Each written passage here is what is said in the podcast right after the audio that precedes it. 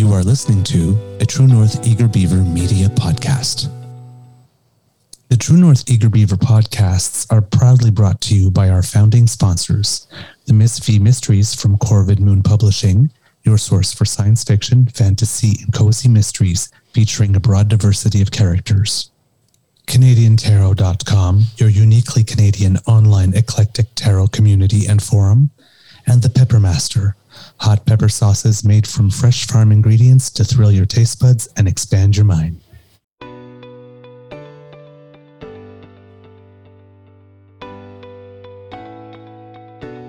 Well, hello, kids. Welcome to season three and flagship episode number 34 of the Eager Beaver podcast, a podcast providing incisive commentary on Canadian politics and general culture. Today, recording day is Thursday, January 12th, 2023, and it has been a lovely winter day here at the Beaver Lodge, for which I am grateful because it made it a joy to run errands and get my steps in. I'm your host, the Eager Beaver, pronouns he, him, hey, Mr. Beaver and it brings me great joy that you, kits, have chosen to give us the gift of your attention. Whether you'd really like a chance to get out on the slopes, as is the case for Mr. Grizzly, or out on the tennis court, as is the case for me, all are welcome. Of course, a big thank you goes out to our podcast's founding sponsors, the Peppermaster, the Miss V Mysteries from Corvid Moon Publishing, and CanadianTarot.com, whose support for us we appreciate greatly. Thanks for the love. On this flagship episode, we have curated especially for you stories and commentary on the Canadian military's personnel and equipment shortage and how it is being addressed, and the push for mandatory sexual assault training for judges in Newfoundland and Labrador. And yes, we have viewer and listener feedback and a wee bit of cool news for you. We're saying hello to 2023 and are looking forward to growing and building community with you. And since it has been a good while since we've delivered a flagship episode for you, dearest kits, why not grab your favorite bevy, find a comfy spot around the fire, and fulfill your resolution to get yourself more quality beaver grizzly time? Because here, we go!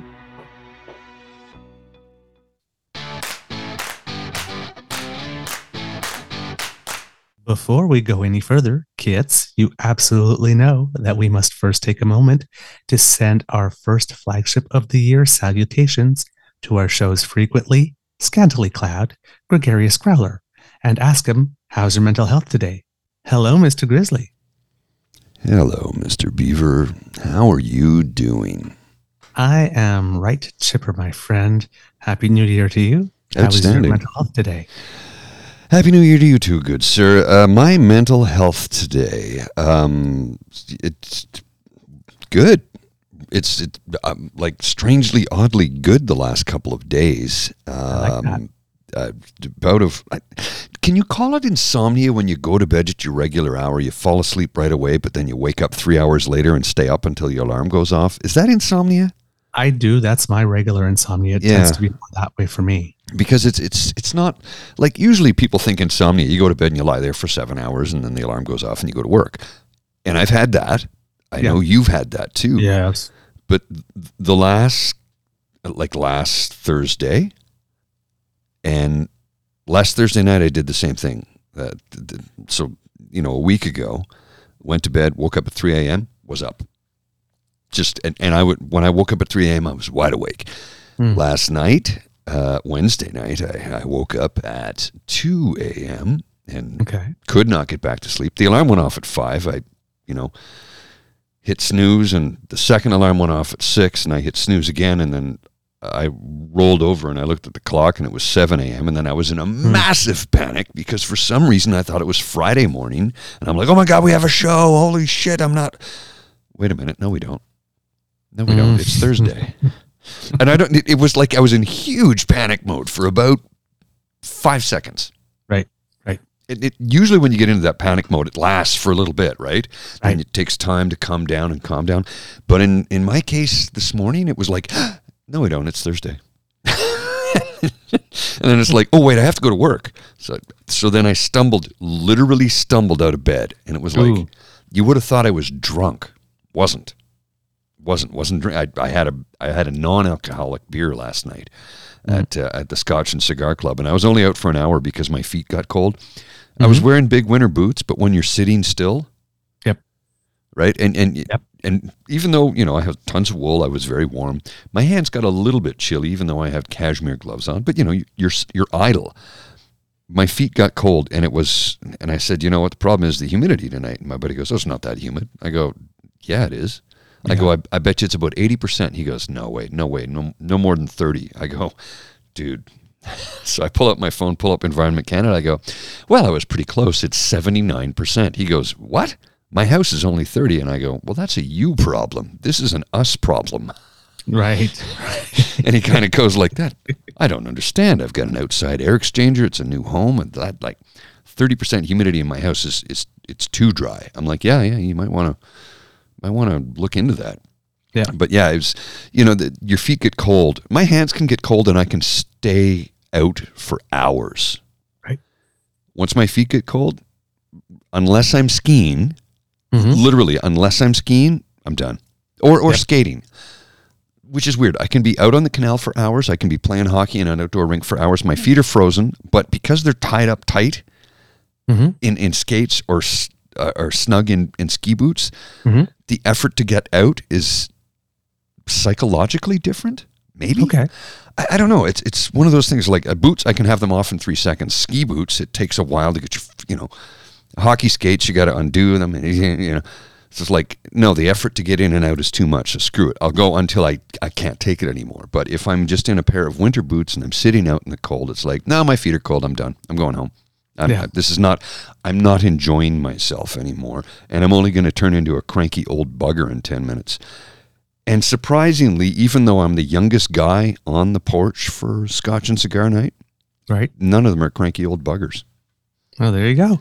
And I, I would like to think that's the influence I have on them because you know I'm kind of a left-leaning fellow, and they're some of them, most of them are right-leaning. One, one, one. The guy who hosts it isn't. He's very centrist with a left lean. The host.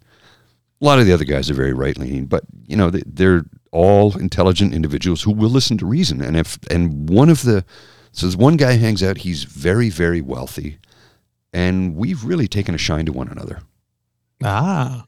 And uh, yeah, I don't know. It just it's I it, like he's starting to come to the realization that life is tough for a lot of people, Right. and and we need to do better to make life better. So yeah. Anyway, that was a long drawn out speech, wasn't it? you had a lot to say.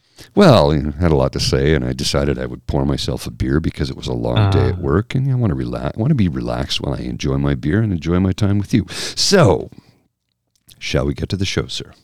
Absolutely. Let's do this. Alrighty. Actually, that was my line. Yes, it was. my apologies. I didn't mean to do that. That's all right. Now it's your line. Our main story Canada's defense policy strong, secure, engaged. We do this all the time, kids. Uh, can you tell it's been a while since we've done a flagship? Indeed. Uh, sexual misconduct scandal, senior leadership in disarray, plunging recruiting numbers, aging fighter jets and warships, unconventional missions at home, such as dealing with a pandemic or forest fires, training Ukrainian troops, guarding NATO's eastern flank in Latvia, and a plan to deploy more frigates to the Pacific as part of the new Indo Pacific strategy. Wayne Eyre, chief of the defense staff since 2021, has said, This has been a year like no other in my career, and I think history will view this year as a turning point in the global order. Now, what with about one in 10 of the military's 100,000 positions unfilled, Ouch. Canada's armed forces are facing a manpower shortage. Holy Hannah. Yeah, that's a big number.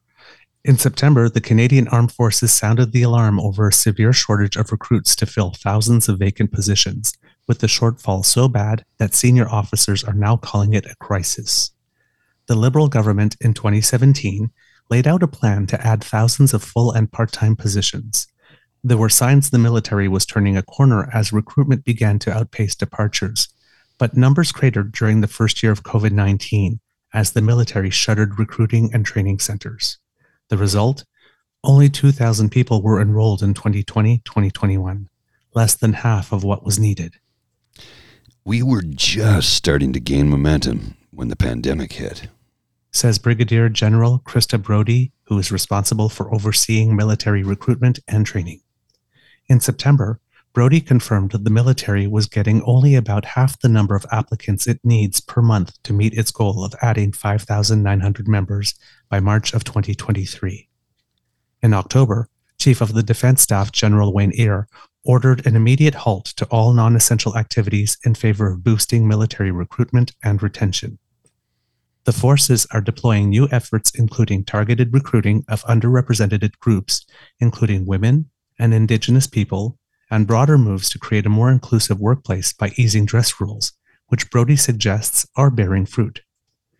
It is also looking at possible solutions, such as ways to improve work life balance and addressing public perceptions of the military.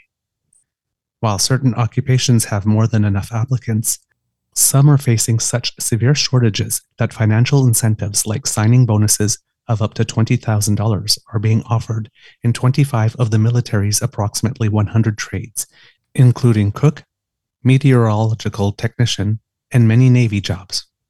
So early- hang on a second here. 20,000 sign up bonus, eh? Yes. Cha-ching. Uncle Paul could use a couple of extra bucks right about now. Um, do I sign up as a cook? Uh, do I have to go through basic training? I mean, you know, I I did. think you do. I was in You- air cadets. That's not enough. I have to go. uh, I know military dentists that had to do the basic training. so yeah, you do. You do have to. Well, the reason you do the basic training so is that if if uh, war were to take place and we had to deploy, everybody has basic training right. in that aspect, and that that's the point of it. But twenty grand would be uh, nice. But it's, um, it, and technically, I can still sign up till I'm fifty five. Okay. But I like my job, and I like my life, and I like where I'm living, and I don't want to have to go through basic training with a bunch of twenty year olds. No, no, How are you at taking direction? very good actually. Oh no, I'm very good at that. I no. I'm sure you are. I'm very good at that. I'm I, military on discipline. Yeah, well, uh, well, military discipline. You know, I grew up with it, so it's part of my life. So that Right. that that part would be easy for me. Um, would I be able to put up with? Uh, I could. It, I could have a sergeant major yelling at me, screaming, telling me that wouldn't bother me in the least bit Mm. because I wouldn't take it personally. I'm hmm I'm not 20 years old, right? Right.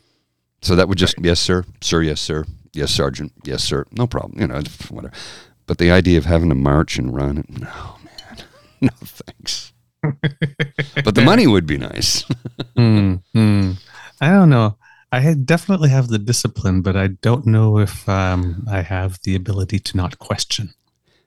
Um, it's not everybody. Not everybody's capable of doing it. Plain and simple. And and that's what basic training is for: is to weed people out. It's to figure out if you can fit within this environment because it's a it's a big allotment of teamwork, right? Yeah. And and it's not just are you a good team player? It's like are you willing to risk your life for your other team members? And literally, that is the scenario. So, Yeah. in basic training, they break you down and then rebuild you. Not Mhm. everybody makes it through. And there's a reason for that. They have to weed out those who can't hack it because if we have to go into a war scenario, you want people who can handle it, right? Right? You do. You do. Yep. There is no such thing as unskilled work.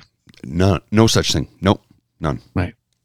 In early December, the military took another step, announcing that permanent residents are now welcome to apply to enroll. Until now, permanent residents in Canada could sign up only if they were skilled professionals who were trained by foreign militaries. Allowing permanent residents to serve will help advance Canada's interests and values abroad and support Canadians in times of need at home. The recent deployment of hundreds of military personnel in response to Hurricane Fiona in my home community demonstrated the importance of maintaining, a high level of readiness that today's announcement will help preserve. Many of these future citizens already work in key sectors across Canada, and I am pleased that they will now have the opportunity to make an extraordinary contribution to Canada by choosing a career in service of the country they now call home. Said the Honorable Sean Fraser, Minister of Immigration, Refugees, and Citizenship. Yeah?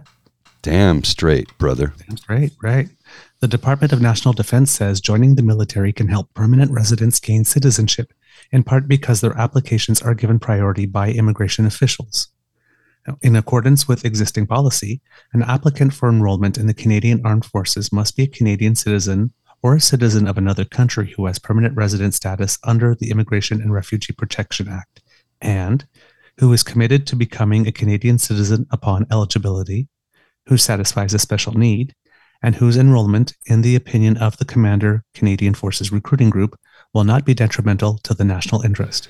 Can I interject here for a 2nd Mhm. I think this is awesome, Me too. and I'll, I'll I'll give you my reason why I think it's awesome. Okay. We all know I live in Ottawa. We all know I live in downtown Ottawa and Centretown. Canada Day is my favorite day of the year Mhm. because it is a completely secular holiday. It's celebrating our country. We all understand we've got problems, we've got a past history, we have to make amends for this, that, and about 900 other different things. That's not up for debate. What I have noticed throughout my lifetime, living in this city and celebrating Canada Day on, on Parliament Hill and throughout the downtown core, is that the happiest, most patriotic, most um, loving people Yes. of this country are the people who have immigrated here very recently. When Yes. they get their citizenship, they are the proudest, happiest. I'm getting emotional thinking about this.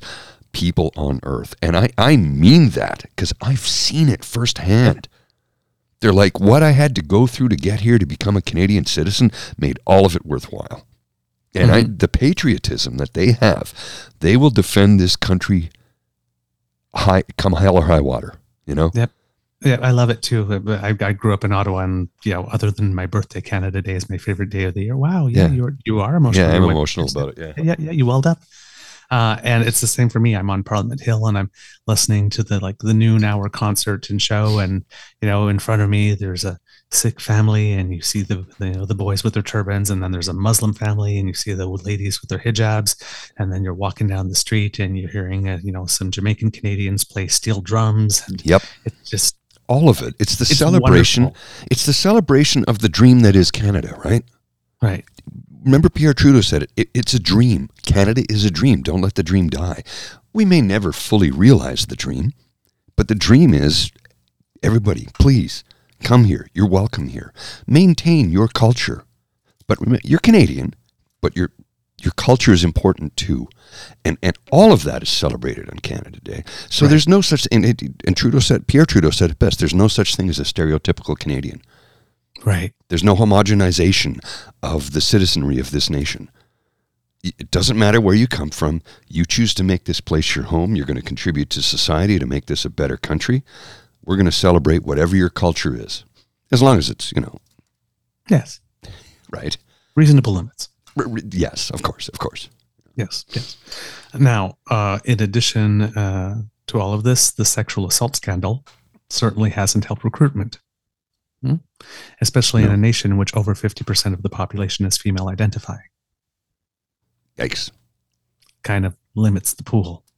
According to former Supreme Court Justice Louise Arbour, who conducted the independent external comprehensive review on sexual misconduct and harassment in the military, almost every female cadet has experienced an incident or more of sexual misconduct or worse. She singled out military colleges as having outdated leadership models and discriminatory cultures. So, I mean, who wants to come into that? Nobody. Right. Male or female, you don't want to be a part of that. Right, Yeah. right. I mean, it's it's like well, you're exactly right. It's not only keeping women away. No, it's keeping men away too. They're like, I don't want to be associated with that. I wouldn't join an organization like that at that moment. At Nope. this moment. Right. Arbour's report contained 48 recommendations and challenged the government to report back to Parliament by the end of this year if it intended not to implement them. In an interview with Matt Galloway of CBC's The Current, Defense Minister Anita Anand said, I responded directly to a recommendation that Madame Arbour herself made in May to come before the House of Commons and to indicate which recommendations of her report I am not accepting. And in fact, I'm moving forward with implementing all of the recommendations and instructing my department and the Canadian Armed Forces to do so also. So moving forward, things are going to be different. Hmm. Another one of Arbour's main recommendations was to hand over potential criminal cases to civilian authorities instead of military police and prosecution. However, civilian police forces have rejected some 40 out of 97 cases that had been referred to them by military police. I wish I Hmm. could say what the reasons are for that. I have not been able to find that much really explaining it. Um, doesn't mean it's not out there. It's just I haven't found it with my. You have to understand that this is definitely not my wheelhouse right? in terms of subject matters, right? I've, the closest connection I have to the military is my brother who served a while, while ago. Hmm. Arbour has stated that it may have to come down to amending the National Defense Act so that the military would be banned from prosecuting sexual offenses as it is not able to prosecute other offenses. To that, the minister affirmed. It is my expectation officials will provide me with the options to implement this indication, so yes, it is my intention to do so, to make sure this recommendation is implemented. It's complicated, as Madame Arbour herself acknowledges in the report. What are some of the complications? First of all, there is the investigation of cases outside of her country. And second of all, there's the capacity of civilian police forces. Third of all, there's the need to ensure that provinces and territories and the civilian police forces are going to accept these cases and have the systems in place to do so. So there is a process. It will take time, and that is why we need to ensure that the interim recommendation remains in place while we make sure that the full fledged permanent recommendation can also occur. Mm-hmm. Mm-hmm. So, making sure that you don't remove the recommendation that you have now because it's not perfect, because apparently the, it seems that the capacity and the ability some police stations are declining the cases. I assume based on this quote, just simply because they don't have the systems required to be able to take on those cases. So this may sound really inappropriate, you tell me, but I mm-hmm. have a non-sexual crush on Minister Anand. Oh yeah, she, she's whip smart. If you're if you're a sapiosexual, Damn, like sure. holy Hannah, right? Wow. And she has this firmness when she speaks. Yeah, you, she, she demands your attention. Yeah. And and she does it in a way that not like you will listen to me. It's it's uh, I have something to say and I'd like you to listen. And you're like, oh, oh I I I will do that. Yeah. She's uh, Sapio. Yeah, definitely. Yeah. Yeah. Yeah. Is it Sapio? I said Sapio. I guess it's Sapio, Sapio. Sapio. Yeah, probably Sapio. If we're talking about Sappho, Sappho. Yeah, I, I believe. I believe. No, you know- well, no, that wouldn't be Sappho. Sapho's different. Sappho Yeah, that's Sapio. It's not PHO. the Same So, thing. yeah. PH. I, I, I you know, here's the thing. I need somebody to pronounce it because I've only ever read it. Same here. Right? And I'm French. Yeah, ben So oui, Uh, so, it, and here's the thing. It's like never. If somebody says a word wrong, remember it's because they read it. So don't judge them. They may not know the pronunciation of it, but they read it, and that says something. Mhm. They Yeah. read. They read. Yep, yep, yep. In addition, a Victims' Bill of Rights has already been implemented, and last October, Jocelyne Therrien was appointed as an external monitor to oversee the implementation of the recommendations and provide quarterly updates. Therrien formerly worked with the Auditor General of Canada's office, where she led audits of programs run by the federal government. She also has experience with investigating allegations of workplace harassment in the RCMP. Some of the criticism of the government's approach is that after seven years and two external reports by former Supreme Court justices, there is concern that the announcement of further reviews, working groups, and panels makes quick timelines for implementation near impossible and timeline deadlines unpredictable. Other criticism yet is that though responses to some recommendations show an attempt to be respectful of the intent behind them, the manner in which the Canadian Armed Forces views change is not always in line with that which Arbour prescribes is needed. In short, the way some recommendations are being interpreted by the Canadian Armed Forces are not making the changes all they could be. In June of 2022, Justice Arbour was blunt about the difficulty of the task at hand. First, it takes a lot of backbone on the civilian leadership. And then we'll take the chief of the defense staff and the 140 general officers and flag officers, the generals. It will take the vast majority of them being on board and once again starting with the fundamental premise that they can't fix it by themselves. If they don't accept that, it's not going to happen. Is it going to take another Supreme Court judge five, six years from now? Well, first of all, this is an embarrassment, and it's enough. However, others see a golden opportunity. Also, in an interview with Galloway, Stephanie Von Hlatky, Canada Research Chair on Gender Security and the Armed Forces and Associate Professor at Queen's University in Kingston, noted that now is the time for change, not only because it's long overdue, but because there's a bit of a crisis in the Canadian Armed Forces right now, not only on culture, but in terms of recruitment and retention. And I think it's when the organization is facing a crisis like this one that real and ambitious change can happen. And comprehensive change focus on how the Canadian Armed Forces recruit, train, educate, retain their personnel. When I see this comprehensive focus, that is when I am optimistic. And because the organization is about 10,000 personnel short, it's imperative that it make meaningful change and meaningful change quickly, or else it will take a really long time to recover. So, because there's a momentum going in the direction of culture change and reconstitution, I think it's possible to implement these recommendations in a way that will have a lasting impact on the organization. I hope so. Mm-hmm. Mm-hmm. Now, if the manpower shortage wasn't enough of a challenge, the forces are also facing an equipment shortage. I have grave concerns, not only about the capabilities we have, but the ability to sustain them in terms of ammunition, in terms of spare parts, and in terms of people. The Chief of Defense Staff confessed. We need to be concerned because our national prosperity is based on the stability in the existing order. And if we can't defer or deter and defend that, or if we can't work with our friends, partners, and allies to create stability in that order, we're going to suffer. Now, the department has four urgent procurements underway to fill gaps in air defense, anti tank weapons, counter drone technology, and electronic warfare equipment. In addition, we have to figure out how to replace our modern howitzers after having donated some to Ukraine. The M triple seven. Yes. The M777 howitzer is no longer manufactured. British defense contractor BAE Systems said it's considering whether to restart the production line. Today, we turn another page and begin NORAD's next chapter. Stated Defense Minister Anita Anand in June of this year as she announced Canada's NORAD modernization plan. The Liberals committed to a 4.9 billion over 6-year modernization of North American air defense.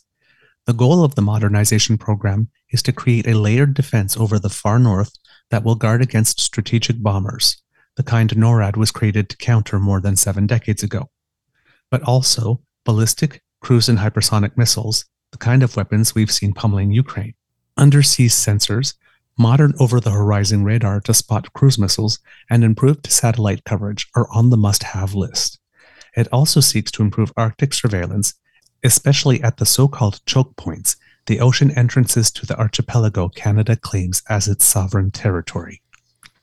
Vice Admiral Bob Auchterlonie, in charge of Canadian Joint Operations Command, says a host of new technology, such as technology that includes portable sensor arrays, unmanned ships, and unmanned underwater vehicles built to hunt submarines, some of it still under development in conjunction with the U.S. Navy Fifth Fleet, is expected to join NORAD's underwater network soon. With regard to Arctic surveillance, the war in Ukraine has shown that the Russian Air Force can attack another country without leaving its own airspace. That, in conjunction with Russia's moves in the north, has caused alarm and is driving an undeniable sense of urgency in the West over the need to develop new surveillance technology. Russia is rebuilding its Arctic military infrastructure to Soviet era capability. Jody Thomas, the Prime Minister's National Security and Intelligence Advisor, recently told the House of Commons Defense Committee. They had stopped and they're returning. I think that's interesting. They're continuing their construction in the Arctic despite the economic woes they are experiencing because of their illegal and barbaric invasion of Ukraine. Indeed. Right. they're keeping their priorities at keeping that capacity to attack through the north. While their people are beginning to starve, right? right? Priorities. Mm. Putin's got his priorities. Over the horizon radar systems can locate targets beyond the range of conventional radar. However, a Defense Research and Development Canada technical memo on the feasibility of such systems written in 2006 says Due to their extreme size, most over the horizon radar systems are located in remote areas where access to large amounts of power from the electrical grid is inadequate. Therefore, diesel generators are routinely used. to prevent shutdowns, a 2 megawatt generator burning 15,000 liters of diesel fuel per day would be required to power an over the horizon array. Defense scientists are trying to figure out how to power the stations in remote northern locations in an environmentally responsible way. That's like more than Bitcoin mining rigs, man. That's that's a crazy amount of power. Indeed. Holy crap. Yeah, yeah. Satellites are also an issue. The ones we use are old. There's no plan to replace them until 2035, and the ones we have are overworked. There are multiple departments seeking information from these satellites, and their needs are currently not being met. stated Nicholas Swale, a senior official in the Office of the Auditor General, in his testimony to the House of Commons Defense Committee in early December. According to Canada's Auditor General, Karen Hogan, What will happen should these satellites reach the end of their useful lives? And right now, the government either buys information commercially or turns to its allies. General Wayne Eyre, the chief of the defense staff, was asked whether the Department of National Defense will speed up a program to launch dedicated satellites before 2035. His response, At this point, I don't know, but we're certainly going to try. though he seemingly seemed resigned to just how unlikely that would be. In late December, the Department of National Defense received quiet approval to spend $7 billion on an initial set of 16 F 35s manufactured by Lockheed Martin, as well as spare parts, weapons, and various startup costs associated with obtaining new jets, such as building new facilities. The funding approval for the Future Fighter Capability Project was formally announced on Monday, January 8, 2023, after months of negotiations with the US government and Lockheed Martin after the F 35 beat out Sweden's Saab Gripen in a competition earlier this year. The F 35 is a modern, reliable, and agile fighter aircraft, and it is the right aircraft for our country. said Minister Anand at the announcement. The government plans to buy 88 new fighter jets to replace its aging CF 18s between 2026 and 2032.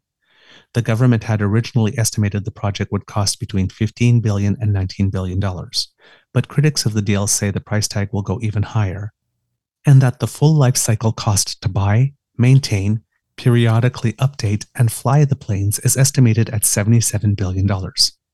Canada is a partner in the F 35 program and has contributed more than $600 million US in funding for the aircraft's development over the years. Under the F 35 agreement, partner nations such as Canada are prohibited from imposing requirements for industrial benefits as the work on the fighter jets is determined on the best value basis. Canadian firms compete, and if they are good enough, they receive contracts. Canadian firms have earned more than $2 billion in contracts to build F 35 parts, according to Lockheed Martin. The F 35 will be purchased in blocks over the next few years. Canada needed to make an initial order of nine fighters by the end of the calendar year to ensure its planned delivery schedule remains on track.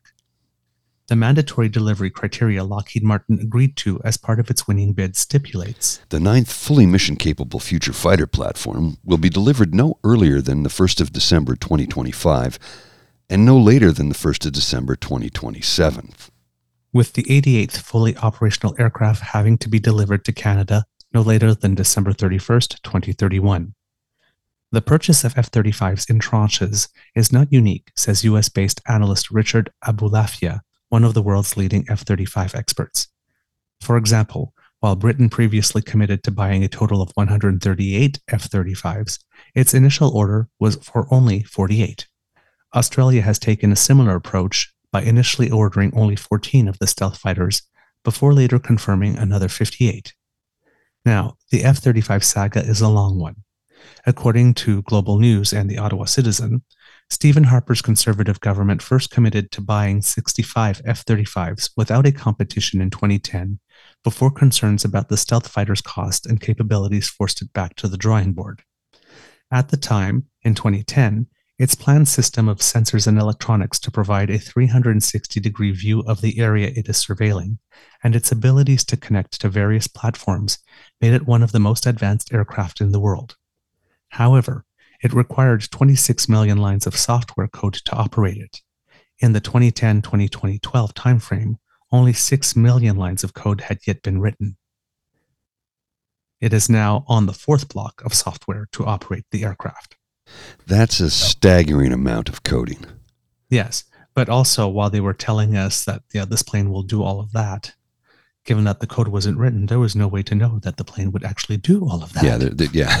It's going to do this, that, and the other thing. Uh, we call that vaporware in my line of work because if there's no code written, it doesn't exist. It can't do it. Hey, look, I can tell you I can go to the moon in my car, but we all know it's not going to happen. in audition, in audition, Leave that mixing in. up Auditor General in addition. Leave that in. That's funny. Yes, that's funny. I'm going to leave that one in. In addition, the Auditor General had issues with the contract being sole sourced to Lockheed Martin, and the Parliamentary Budget Officer had highlighted lack of government transparency on the full life cycle costs. In March of 2011, as you mentioned in uh, one of the uh, morning shows, Mr. Grizzly, the Harper government's refusal to not only disclose enough information about the cost of several big ticket items, such as its law and order agenda, corporate tax cuts, and yes, its plan to buy stealth combat jets, but also to not even give a reason for the secrecy, led to the Commons Procedure and House Affairs Committee tabling a majority report concluding the government was in contempt, leading to a motion of no confidence that made his government fall. Unfortunately, only to return with a majority, but it still fell.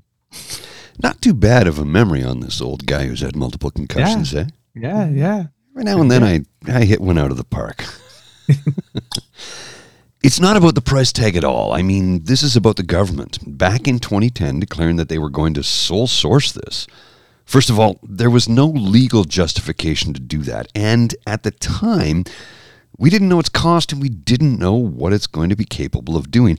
So to make that announcement, it was just ludicrous and insulting. And of course, the government at the time tried to justify it by making all these misleading arguments.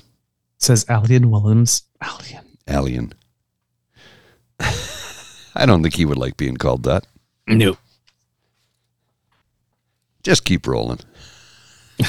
Says Alan Williams, former Assistant Deputy Minister of the Department of National Defense and author of the book Canada, Democracy, and the F 35. Today, eight nations, including Norway, the Netherlands, and the UK, fly the F 35, so it is somewhat more proven than it was back then. The Liberals promised in 2015 not to buy the F 35, but to instead launch an open competition to replace the CF 18. They later planned to buy 18 Super Hornets without a competition as an interim measure until a full competition could be launched. In June of 2016, the Prime Minister stated, Canadians know full well that for 10 years the Conservatives completely missed the boat when it came to delivering to Canadians and their armed forces the equipment they needed. They clung to an aircraft that does not work and is far from working. A Liberal government will also do what the Harper Conservatives ought to have said years ago we will not buy the F 35 fighter jet. and that quote is coming back to bite him. Oh, yeah. It is. Conservatives are making hay. However, quickly after winning the elections, the Liberals faced the reality that there was no way to hold a legal open competition process that would exclude the F 35. And that was the first step in the direction that would lead to this decision. James Bezan, conservative defense critic, could only muster a Here we are today, where Justin Trudeau has to eat crow and do what's right for Canada, do what's right for the Royal Canadian Air Force, and do what's right for our NORAD and NATO allies. I see your point, Mr. Bezan, but if you, when you were in government and your party did what was right for the Royal Canadian Air Force, what was right for NORAD and NATO allies, and right was what was right for Canada, you would not have sole sourced that and tried to pass one over the Parliamentary Budget Office or an Auditor General in the process. Yeah, you, you, you were held in contempt of Parliament. the only government in Canadian history. In the Commonwealth's history. Oh, in the common shit, I didn't even know that. Yeah. That's even bigger then. Yeah. Yeah. Yeah. Yeah. Yeah. You're, again, you have precisely one leg to stand on and you're using it to kick. I Boom. swear, as the old Dolly Parton, uh, the old Dolly Parton idiom. Uh, I swear, I'm busier than a one-legged man in a butt kicking contest. I love that line. Uh, to date, more than 780 F 35s have already been delivered to the US military and allies, but the stealth fighter is still plagued with technical problems, hence my saying somewhat proven earlier on. Mhm. Mhm. In April 2022, the US government watchdog, the Government Accountability Office, reported more delays in operational testing that is needed to be completed so full rate production of the F 35 can begin. There are still hundreds of problems left to solve on the aircraft, and companies are redesigning and replacing equipment on the planes that have already been delivered. The more aircraft produced and delivered prior to resolving deficiencies, the greater the likelihood that the program will have to retrofit aircraft at the expense of the government. The Government Accountability Office report stated. Some at the time questioned that plan, suggesting the Liberals were trying to find a way to lock Canada into the Super Hornet without opening itself up to a legal challenge from Lockheed Martin or any other jet makers.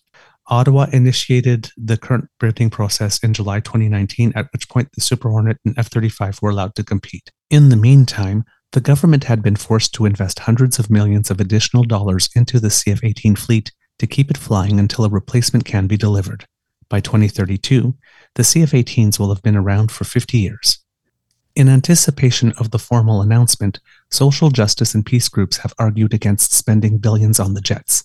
A series of protests were launched across the country this past weekend to denounce the F 35 deal. Activist Tamara Lorincz has argued the money could be better spent elsewhere to help Canadians.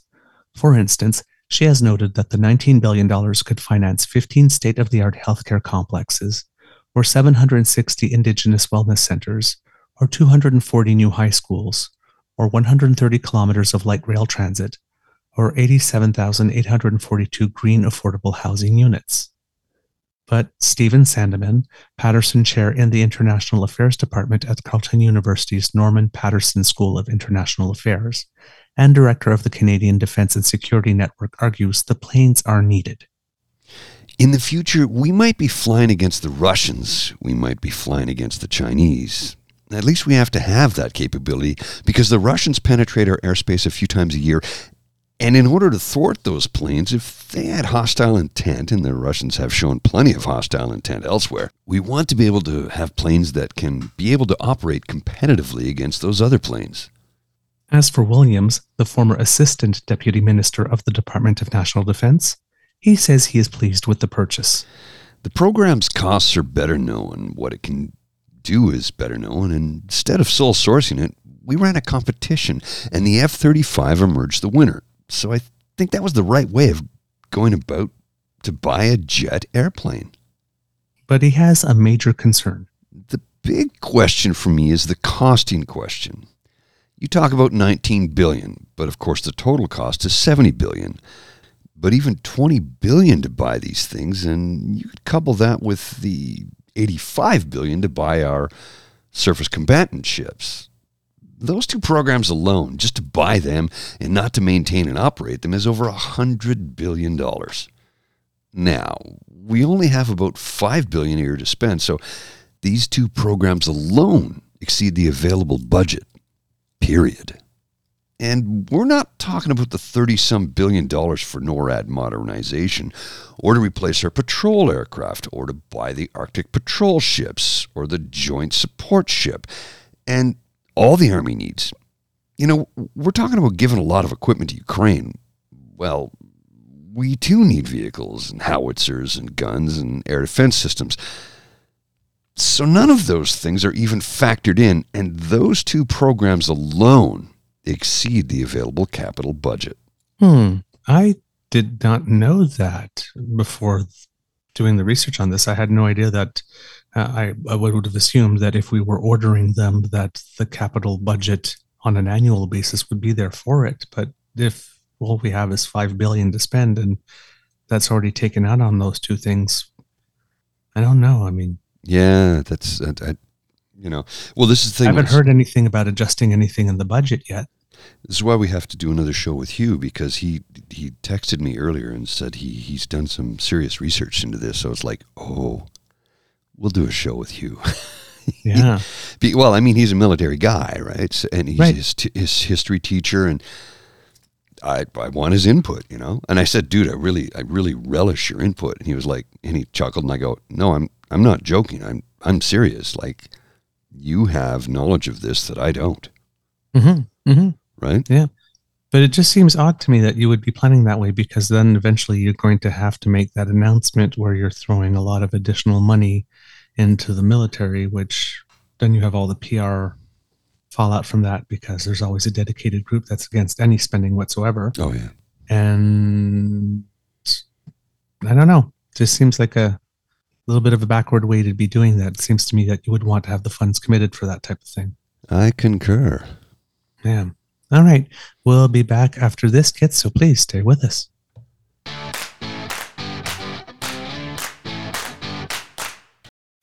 Jeff Woods, and I'm shining a light on music and the rock stars who make it. He just was one of those people. He, he stood out. He was a magic guy. He really was a magic guy. All, we all have faults. He had the same amount of faults as we all have. This was before Led Zeppelin. Robert was full on. I mean, he was Led Zeppelin without the band behind him. He had the hair, the jeans, the whole thing, you know. And he was amazing. The Records and Rockstars podcast, heard around the world and yours to hear wherever you get podcasts. All the episodes from jeffwoodsradio.com.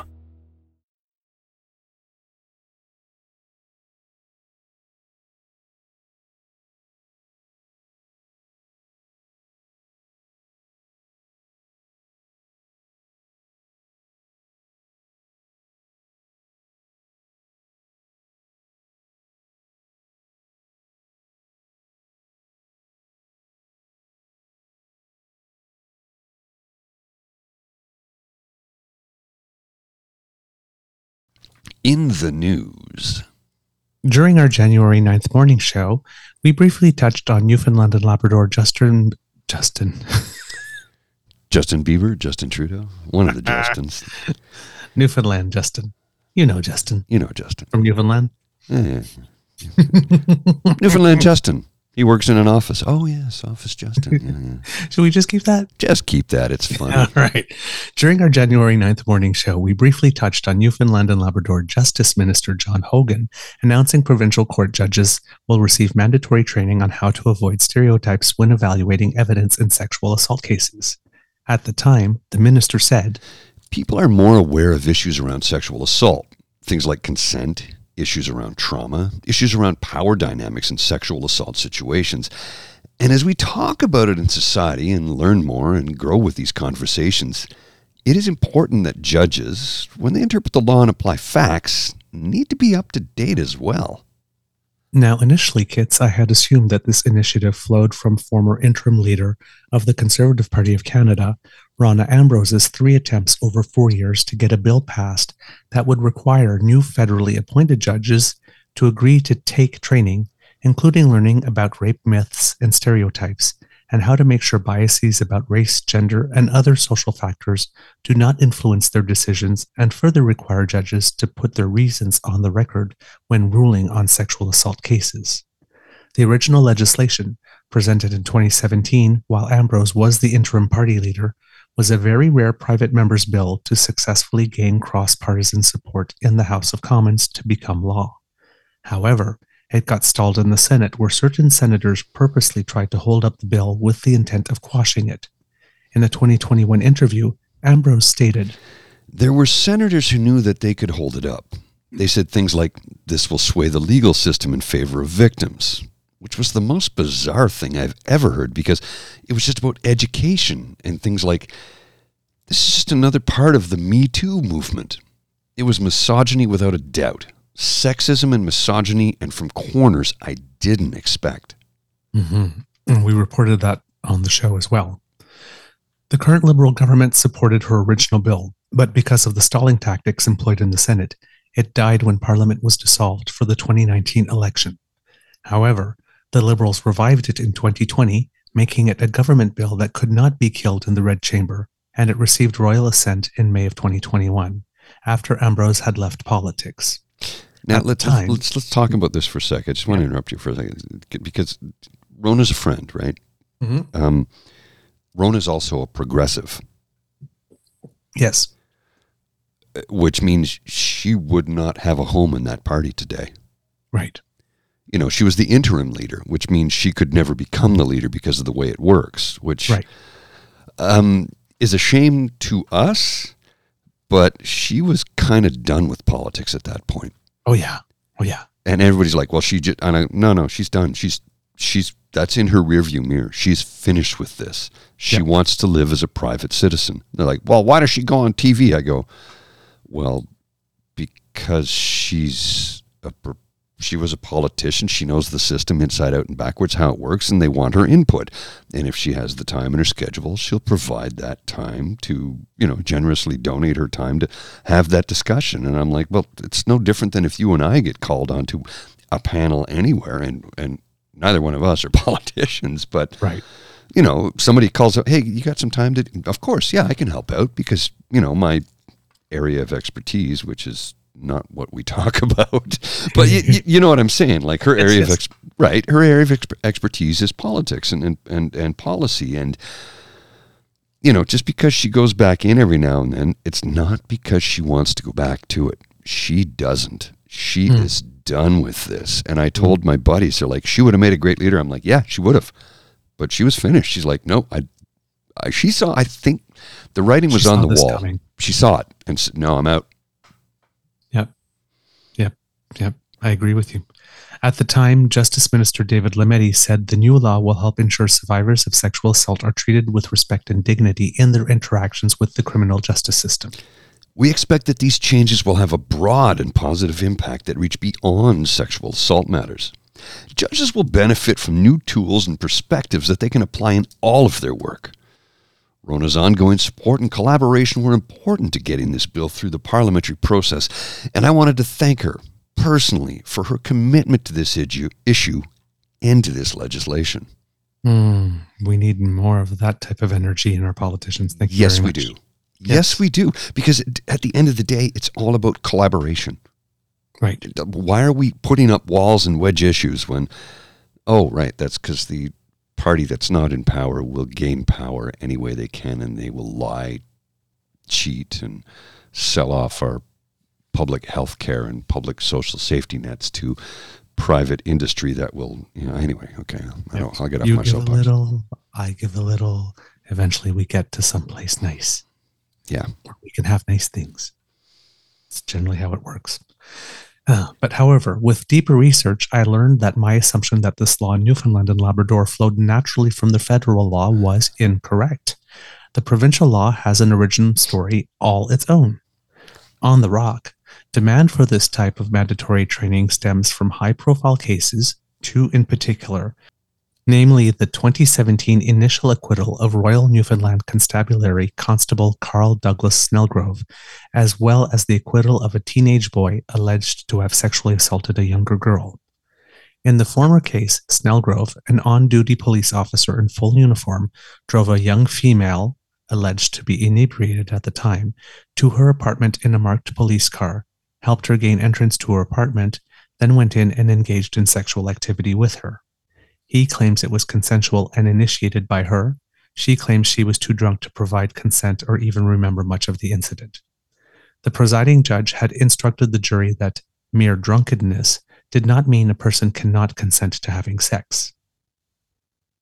Uh, Okay, I got a Yeah, it does. fucking major problem with this. I'm I remember when this took place and I'm like, that fucking asshole. Mm-hmm. You know I don't like to swear on this particular one. I will on Yeah. our you know. But come on, man. You were a police officer in uniform in a position of authority and trust. You do not violate that code. I don't care how hard she hit on you. Nope. I'm working. Nope. You you get her in her apartment, make sure she's safe and sound, and get the hell out of there. And if you have to go rub one off later, no, you don't do that ever. And anybody who does, fuck you. Fuck you. That is just so wrong on so many levels. It violates every aspect of code of conduct and trust. It, it, it sullies the uniform. It, it Can you tell I'm a little upset? I can tell. I can tell. Seriously, fuck that guy. Yep. Snelgrove's acquittal was successfully appealed. The local appellate court and later the Supreme Court of Canada ruled the trial judge had erred in instructing the jury. A new trial took place in 2020, but ended in a mistrial due to an error by the presiding judge. A third trial resulted in conviction, and Snelgrove was sentenced to four years in prison and ordered to be named to the federal sex offender registry for 20 years. He was serving his sentence at a correctional facility in Bishops Falls. Snelgrove is appealing his conviction on the basis that Just as Vikas Khaladkar violated Snelgrove's right to be present at his own trial during discussions with counsel while crafting his final instructions to the jury and when meeting with counsel in his chambers to discuss the jury's questions before providing an answer in the courtroom.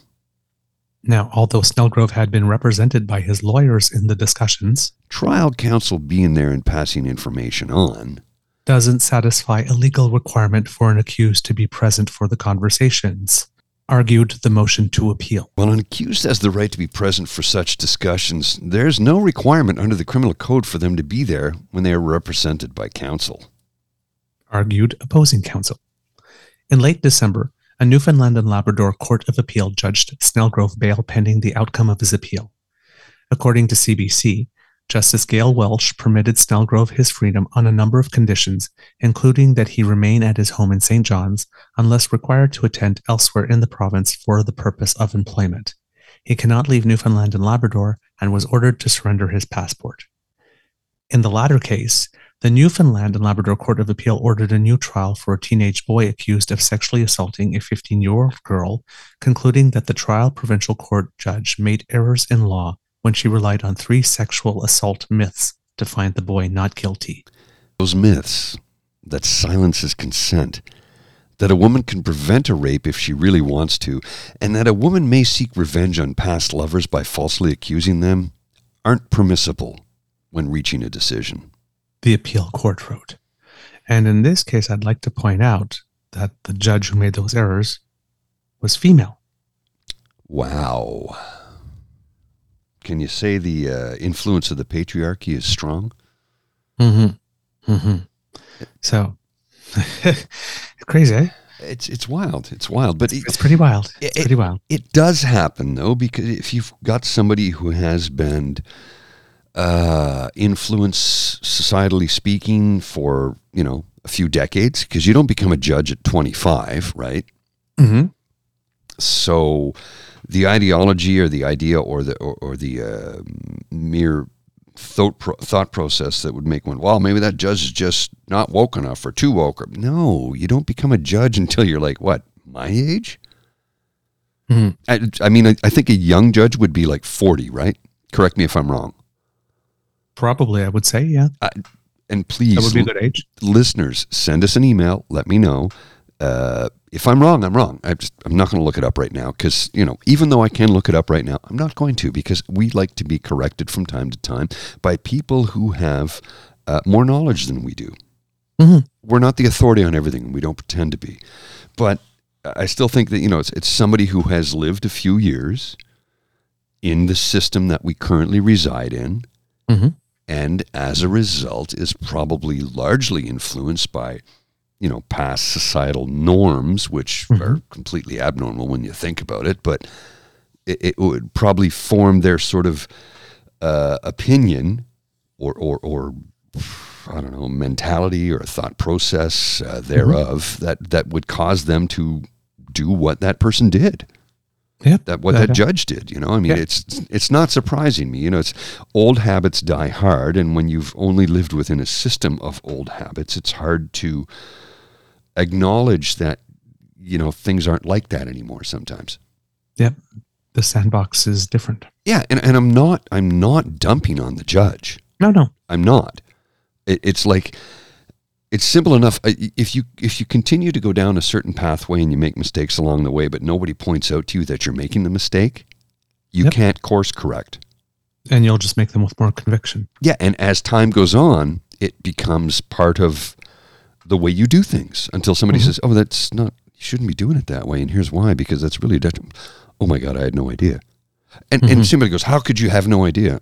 Well, because I always did it that way, Right. and nobody told me I was doing it wrong. Right. so it it's really is a societal adjustment where people start to real and and I will ha- you know cut slack to folks who go well I've always done it that way I thought that was the right way to do it and I go you know what? I can't fault you for that because I'm guilty of that in many things of my life too.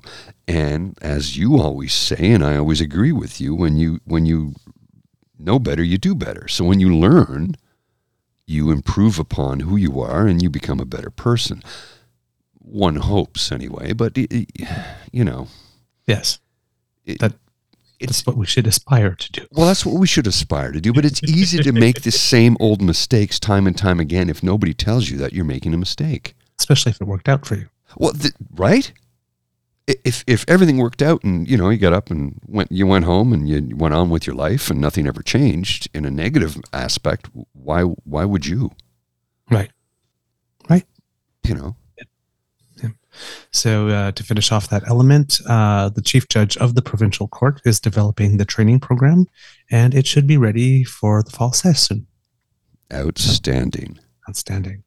Um, we're going to take a little break, and we'll come back after this, kids. Stay with us.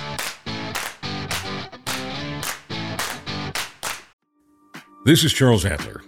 After a few years of working on radio and television, The Charles Adler Show has evolved to a natural place in 2023.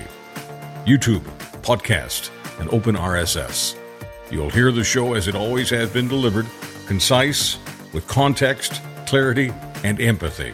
And as a bonus, the guests will be natural born storytellers who won't fear telling stories that are personal and emotional. They won't fear uncomfortable questions. Most important, they won't fear me. Follow me on Twitter at Charles Adler and subscribe to the show wherever you get your podcasts.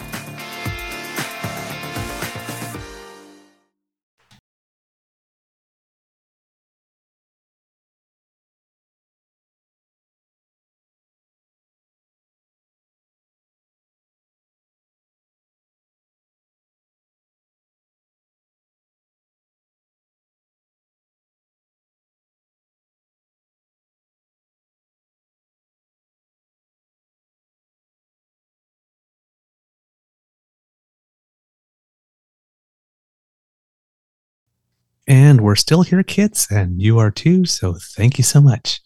At this point in the show, Mr. Grizzly and I would like to offer our gratitude to the kids out there who have liked what we do and have kindly tipped us or have sent us comments so that we may keep going. Kit Aina and Kit Linda M, our favorite kit, left us some very generous end of year tips on our coffee page. Kit Aina said, happy new year to you both and Kit Linda M stated, Douglas and Paul, I hope you have a wonderful holiday and your success continues to grow in the new year.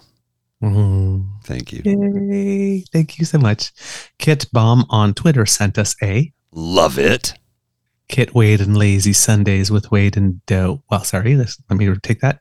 Kit Wade of Lazy Sundays with Wade and Doe sent us a, Keep up the great entertainment. and Kit Emil sent us a. Best duo on the network. Just kidding. Love you both and love the show. Ah, tak min van. and Kit Jen sent us three hearts. I love her. Oh, yeah. Isn't she awesome? and then there's all the love on the chats and when we show up on other shows. So uh, thank you all for your feedback and comments, kits. We truly do appreciate them, and they all contribute to help make our show better. Indeed, it does. hmm And now, before we go, we have just a little bit of cool news for you. The Women's World Junior Under 18 Hockey Championships are taking place in Östersund, Sweden, and Team Canada went undefeated in pool play, qualifying directly for the semifinal where it will meet Sweden. Hello, email. Hey, brother. and Katherine Sebov, ranked 190th in the world, qualified for her first ever Grand Slam. Uh, she played her last uh, three at the Australian Open last night against the number 20th seed in the qualification tournament, a lady from Switzerland, and was completely undeniable. She went up 4 0 early in the first set to close it off, and uh, eventually, and then in the second set as well. Um, when it came time to close, she did not falter at all, served perfectly. It was a joy to watch. And uh, ironically, in the first round of qualification, she was actually playing the person who was number 56 in the world. But I guess she wasn't that high at the time because they're seated about two weeks before. And she had just made a final, I think, the week before. So she was a little tired. Mm. So she was able to uh, get that, but uh, that win against her, which was really impressive. But she, yeah, she just won three matches in a row. And uh, she's in her first uh, Grand Slam main draw we had five Canadians in the qualification draw. I forgot to mention Carol Zhao uh, when we talked about it last time as being the fifth. She had won her first round. Eugenie Bouchard lost her first round match. And for the men, Gabriel Diallo lost her his first round match, and Alexis Galarneau did win his first. So, you know, a good mix of results. but uh, Katherine Sebov, uh, yep, she qualifies and she will be the fourth woman, Canadian woman in the main draw, joining Bianca Andreescu, Leylah Annie Fernandez, and uh, Rebecca Marino. Uh, now, the main draws uh, came out uh, at the time, last time I looked, the qualifiers that hadn't been inserted in. Um, but unfortunately, in the first round, Felix Auger Aliassime is playing Vasek Pospisil. Okay, so that's a challenge. Yeah. But it's like the possibility for the Canadian men to go three to three out of three. Yeah. And this is the third time in his career that he, I think he's faced a Canadian like in the first round. I think twice, like two out of three years, he was, he got Denis Shapovalov at the US Open. And now he's getting Vasek Pospisil at the it makes you it makes you wonder. It's like, well, how do these guys are like? Oh, I got to play my buddy, my brother, my countryman. Yeah, I'm sure. I'm I'm sure they they'll be competitive, right? Right. But it, and I think there's a you know if they were playing against each other in a friendly tournament in Canada, it'd be like, all right, let's have a good time. But a tournament like this, which is one of the Grand Slams, right? Uh, the AO, and I'm sure there's a part of them going like, oh man, I don't want to have to do this Right. like I love playing against you, but I, it, and I think it was similar to like if you watched Roger Federer and Rafa Nadal, Mhm. like they love to play one another, but it nobody wanted to beat the other guy, right? Right. I mean, I want to win, but I don't want to beat you. I want to win, but I don't want to beat you. Yeah. 'Cause they- Serena and Venus was like that too. Yeah, it's like I want to win, I want to be victorious, but I don't want I don't want to have to do it by beating you, right? So Right. Right. uh, I'm sure Yeah. that's maybe I'm wrong, but I, I'm pretty much convinced that's kind of the same thing because these guys are pretty tight. Oh yeah, absolutely. Um, and I mean, they all just they all just won the Davis Cup together, like just Yeah, no kidding. about a month and a half ago. Yay, Canada, the first time ever. You know, the absolute Right. history. Yeah.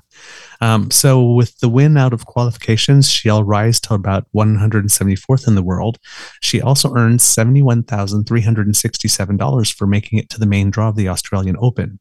Now, to put that in perspective, her year to date prize money, now the year just started, but her year to date prize money is $1,270.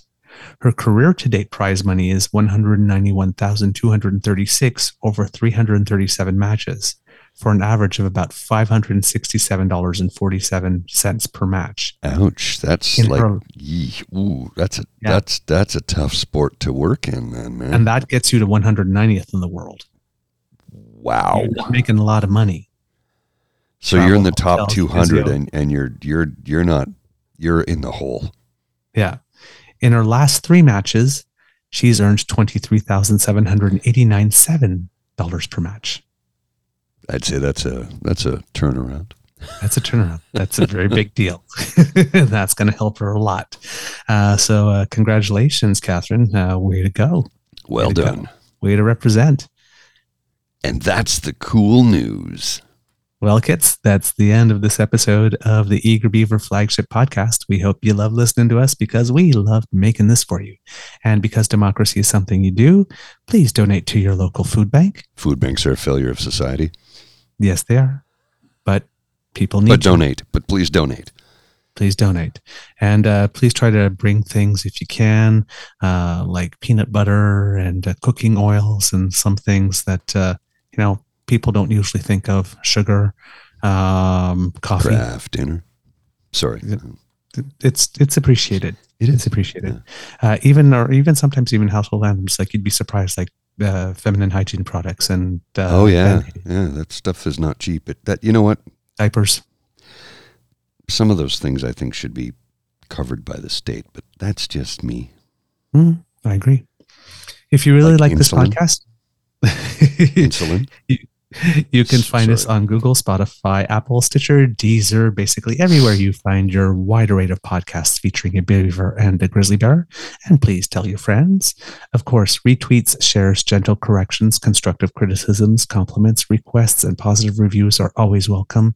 And of course, our flagships uh, at the moment are still only available in audio format. So uh, make sure that uh, you really do tell your friends about it so that uh, you can download them. And uh, also, if you want to help us out, if you listen to us on YouTube and have the time to uh, download our episodes anyway, using Apple specifically, um, that helps us with the charts. You don't necessarily have to listen to us a second time. If you do, we won't be upset by that, but it helps us.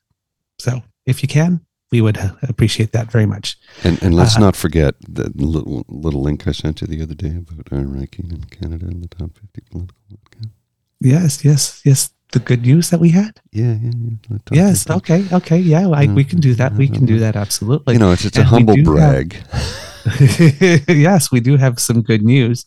Uh, the other day, uh, Mr. Grizzly sent me something. Apparently, there is this uh, place called feedspot.com who apparently have a group of people who listen to various podcasts and evaluate them and uh, they look at you know viewership and other things but also you know, the quality of the podcast and how fresh it is and you know i guess how much content you put out and they like they created a list of the 50 best canadian political podcasts. And um well we're on it. Yeah, I was I was shocked. i was totally shocked. I didn't know we would rate that much yet Well, I was doing some work on on on our YouTube page, and we have a we have a, a Gmail address, right? And and Right. So every now and then I get an email from Gmail saying you should go in and, and double check and make sure everything's good on the on the Google search for your page. So uh, okay, so I click it in and boom, and I'm like, I there's all these things I've never heard of before that we're on. okay Uh, there's all these other podcast um, services that I've never heard of that we're, we're on and they talk about us. And I'm like, okay, cool. And I'm like, what's this one? Top 50 podcasts, political podcasts in Canada. Oh, let's click on this and holy shit, there we are. Yep. I am Number astonished. So 27 I had to send that to you because I'm like, dude, I didn't, I, I didn't think we'd be top 50 and like number 27 was a, a shock to me. yeah It, I was like. I, I was like, what? You mean, and we're we're ahead of the two poli- we are ahead of primetime politics with Peter Van Dusen and CPAC today in politics. Yeah, Um, yeah. like, come on, I'm a working class stiff in downtown Ottawa. How the fuck did that happen? Wow. So that was a wonderful, wonderful, pleasant surprise. Yes. Uh, I yeah, I was bouncing off the walls. Well, I, did- you know, neither one of us are ones to toot our own horn. Uh, um, you know, I have to do it in the workplace, and I've talked about that because if you don't, nobody will notice it. You'll never get a raise. Nobody will appreciate you. So it's it's difficult for me to uh, a accept getting praise, and then b I have to turn around and tell my bosses, look at look at what you know, look at what my uh, my coworkers say about me. So that you know, I've I've learned to come to terms with that. But when I saw that, I was kind of like, holy shit. hmm Yeah. Like what? Really? Yeah. People people like us? Like people dig us? People think we're actually good at this? I still don't know what the hell I'm doing. Yeah. And then we had listen notes, uh, and they said that we were among the top pen, top ten percent of most popular shows out of three million podcasts globally ranked by Listen Score. Now in, in the political realm, of course. Yes. Yeah, I was again shocked out of my mind. I'm like, what? How What? I I know. I know. Come I on. didn't even know these things existed, but there you go. There we are. Yeah. So, and and here's what here's why. Every single person who listens to this show, who Right. watches us on YouTube, Right. who compliments, chats, promotes, asks us, you know, that gets people to to they share and ask people to like and subscribe. All of that makes this difference for us.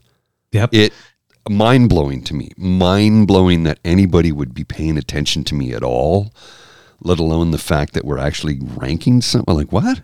Really? Yep. Yep. And over like the last 43 days or so, our uh, subscriptions to our Twitter feed have, are up almost 16%. Yeah, that's a big number.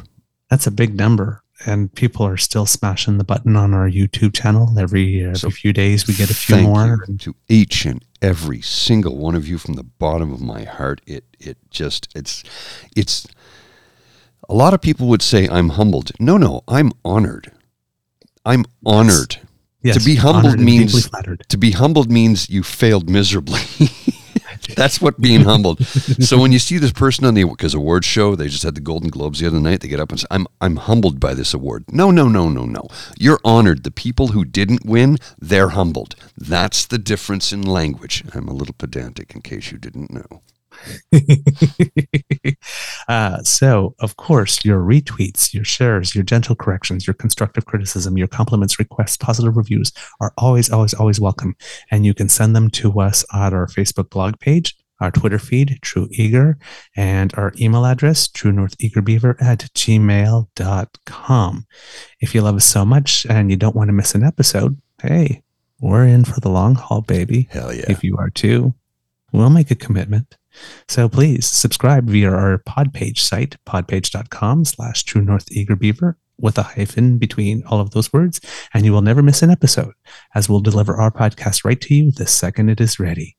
And if you really, really love us so much that you just can't stand it and you need to do something about it, well, we have neither pride nor shame and are more than willing to shake it for tips, kiddies.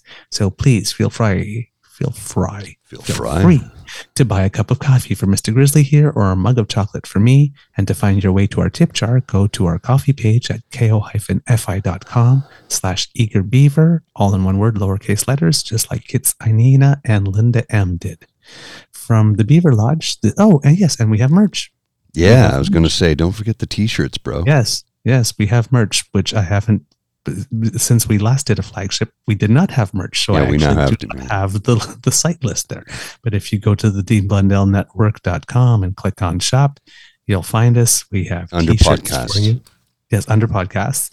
We have uh, six designs from sizes small to 3XL, something literally for everybody. And uh, wearing one of our t shirts automatically increases your ability to maintain your New Year's resolutions by 19.2%. See, I didn't know that. Yeah. The course I- lab results just came in last week. Oh, okay. Well, then there you go. Well, that makes sense because it is the 12th of uh, January that we're recording this. So yeah, that makes sense. Oh, it, it, we will be um, uh, producing uh, toques, ball caps, Ooh, and, and coffee mugs in the near future. ooh, yay. Yeah. So uh, if you call it a beanie, you don't get to buy one. It's a fucking toque. This is Canada. A beanie is similar to a yarmulke, right? That's a beanie. Stop calling a toque a beanie. It's not the same damn thing. I'm Canadian. We're all Canadian. Well, I shouldn't say we're all Canadian, but many of the listeners are. And Yes. we're of a certain generation, and I do take it personally. Oh, by the way, it's a hockey sweater, not a jersey. We all saw the uh, Roch Carrier uh, National Film Board cartoon. Yes. Yes. It was on the five dollar bill a bunch of Hockey years sweater. ago. It's the hockey sweater. In hockey, we wear sweaters. In football, basketball, you wear a jersey. But in hockey, it's a sweater. And It is you- a sweater, my friend. and a Yes. knitted cap is a toque. Dash Matsuk. Ah, wait up. I do, I do, I do get bent out of shape about that. I know, but the last letter of the alphabet is Z, and it's a toque. It's a toque, definitely. And kids, uh, if you love our monthly pub chats, the pubcast will take place on Saturday, January 21st. We usually start about 2 p.m. Eastern, live from the Lieutenant's Pump. So please join us for that, uh, for some no politics, No politics. just- just, just- casual just conversation. casual convo and we go all over the map. And last time we had two guests, and guess what? Our young lady server, I was talking to her the other day. She goes, I had so much fun.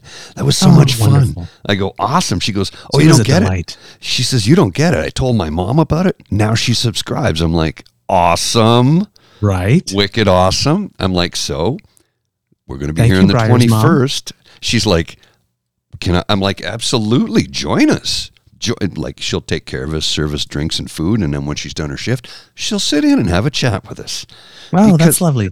We, well, we like to have input from the younger generation, right? Right, right. Right, absolutely. And and this is not even a political thing. This is just let's have a chat, and I like to get the input from the younger generation because how are you going to know how young people are thinking and what's on their minds if you don't talk to them and don't engage them? So let's do that. Let's do that. Right. From the Beaver Lodge, this is your Eager Beaver and Mr. Grizzly saying, until next time, dear kids, it can be a tough world out there, so please be kind to and gentle with yourself. Mr. Grizzly, please, please, please give us some of that deep, deep wisdom. Yeah, I said this the uh, other day, and I'm going to say it again right now. Merino wool is your best friend at this time of the year. Mm-hmm. because the dampness gets right into your bones, and merino wool will really help you. And everybody says, well, wool's itchy, not merino. I'm wearing a Lefa merino wool sweater right now. It is softer than cotton and stretchier than um, lycra. Admittedly, it is not cheap. They don't give it away, but this sweater will outlast me. So there's that. Quality doesn't come cheap. We know it's difficult. It, it's expensive to be poor uh, because poor people have to buy cheap stuff that they have to replace every year. So now I'm in a position where I, I, I save some money, and when I can, I buy a, a quality wool garment that I know will live longer than I will. I'll be able to hand this down to my, my nephew. Here, I'm on my deathbed. Here, take it. It's yours. You'll be able to wear this for 20 years. so, yes, merino wool is your friend. I know it's expensive, but if you can, you won't regret the purchase, and it will mm-hmm. last longer than any of the fleece stuff that we buy. That after one wearing, when you sweat in it, you have to scrub it immediately because it reeks. Yes. Right. Wool? No, no, it doesn't do that. Lanolin just reduct no bacteria, no smell. It, it pulls the sweat off your body, keeps you warm if it's wet. Wool. I don't get paid for any of that, by the way. hmm And uh, the one exception to your quality doesn't come cheap rule is this show. Yeah, this You is the. You're free. right. Yeah, this is We free. give you quality. we do give you quality. So, yeah, that's. I guess you know there is an exception to every rule, and this is that. We are it. All right, kids. Uh, Thank you for joining us. And Mr. Grizzly, please roll the credits.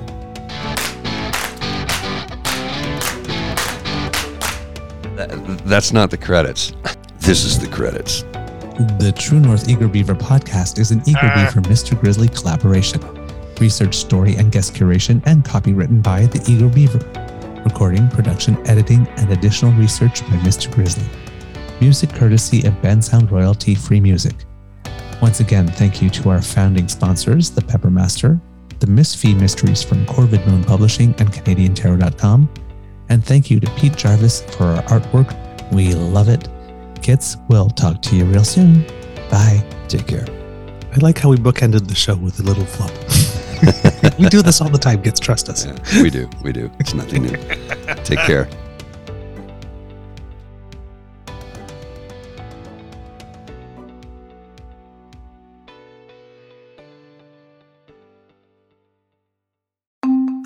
I'm Emily Roger, and I host a leadership show called The Boiling Point with my co host, Dave Vale. Together, we sit down with trailblazing entrepreneurs, thought leaders, and movement makers who are driving meaningful change in our world. The show is all about exploring the lives and perspectives of leaders who are making a difference. Join us for insightful conversations that challenge the status quo, spark new ideas, and inspire you to take action. Find us on Apple, Spotify, YouTube, or at boilingpointpodcast.com.